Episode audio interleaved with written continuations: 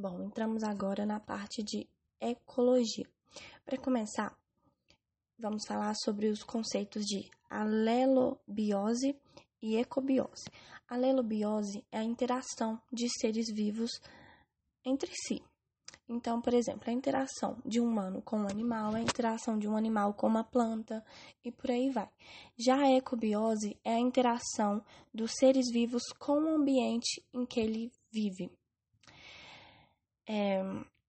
A população, como eu já havia dito, é um conjunto de espécies iguais que vivem juntos em determinado local. E a comunidade são várias espécies de diferentes... São vários organismos de diferentes espécies que vivem juntos também. Bom, as espécies possuem seu nicho ecológico. E o que seria isso? É o modo de vida dela, sabe? É o papel ecológico. É o hábito de vida que cada espécie possui. Por exemplo, a raposa é um animal carnívoro que tem hábitos noturnos. Esse é o nicho ecológico da raposa. Ela é noturna, come pequenos roedores. Isso é o nicho ecológico dela. Habitat é onde determinada espécie vive. Ou seja, por exemplo, o habitat do leão é a savana africana. Então, isto é o habitat. E qual que é o nicho ecológico do leão? O nicho ecológico do leão é que ele é um caçador, então ele é um animal carnívoro com hábitos noturnos. Esse é o nicho ecológico.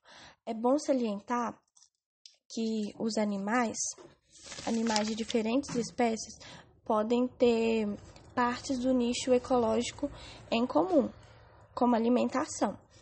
Então, se animais diferentes ou iguais também, com o mesmo nicho ecológico, por exemplo, a alimentação deles é igual, ou seja, o nicho ecológico da alimentação deles é igual. Se faltar comida, vai haver competição entre eles, porque eles estão disputando de uma mesma parte do nicho ecológico. Já o habitat dos animais, um animal pode perder seu habitat. Por que causas? Por causas naturais e pela ação do homem. Por exemplo, o desmatamento é responsável por destruir o nicho ecológico de alguns animais. Aqui no Brasil, por exemplo, áreas como o Cerrado são muito destruídas cada vez mais. Então, animais que vivem lá acabam morrendo. Por exemplo, o tamanduá. Um tipo de raposa que tem lá, esses animais acabam perdendo suas casas, acabam perdendo seu nicho, seu habitat. Bom, dentro de um habitat existe alguns fatores, que são os fatores bióticos e os fatores abióticos. Os fatores bióticos são os seres vivos que vivem em um lugar. Então, por exemplo, são os animais e são as plantas. Plantas e animais são fatores bióticos. Já os fatores abióticos são os componentes não vivos de um ambiente que interagem com os seres vivos. Podem ser físicos ou químicos. Então, esses fatores abióticos são tudo não vivo do ambiente. Por exemplo, as rochas, a água, o ar. Então, é dividido em químico e físico. Os fatores abióticos químicos são a água, o pH, a salinidade, o oxigênio, os nutrientes do solo. Já os físicos é a luminosidade, a temperatura, o solo, a umidade. E esses são muito importantes para a vida nos habitats e nos ecossistemas. Todo ecossistema precisa da luminosidade, da temperatura, da água. Então, é muito importante. Bom, no ecossistema, os fatores bióticos e abióticos interagem entre si, ok? Por exemplo, em um ecossistema, ele não precisa ser só uma floresta.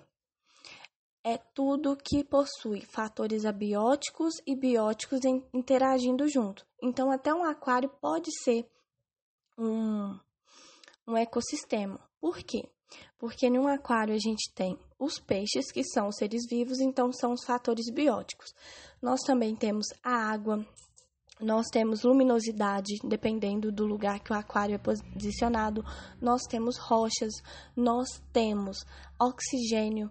Então, um aquário pode sim ser considerado um ecossistema, assim como o planeta Terra, né? E o tamanho do ecossistema não interfere na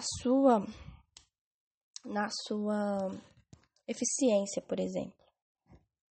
Há uma coisa importante para dizer, é que os fatores abióticos, eles influenciam na distribuição das espécies no planeta. Ou seja, uma espécie só vai viver em determinado lugar se os fatores abióticos de tal lugar, se as condições de tal lugar permitem a sua sobrevivência.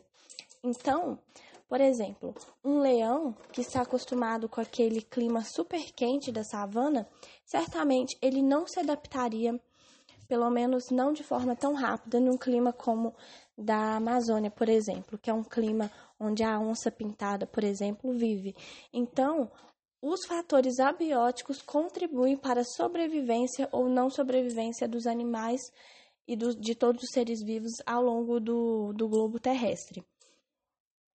Agora, sobre os biomas. Os biomas, eles são grandes espaços que possuem vegetação característica. Então, por exemplo, um país pode ter vários biomas, porque são vários espaços grandes com características próprias. Por exemplo, a savana é um bioma muito bem definido. Ela tem um clima próprio, ela tem a vegetação própria, ela tem os animais característicos da região, assim como o cerrado brasileiro tem as características próprias, o solo próprio.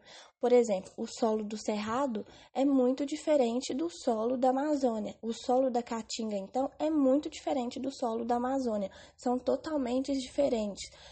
É fácil de verificar quando está em um e quando está em outro, porque cada um possui características muito próprias.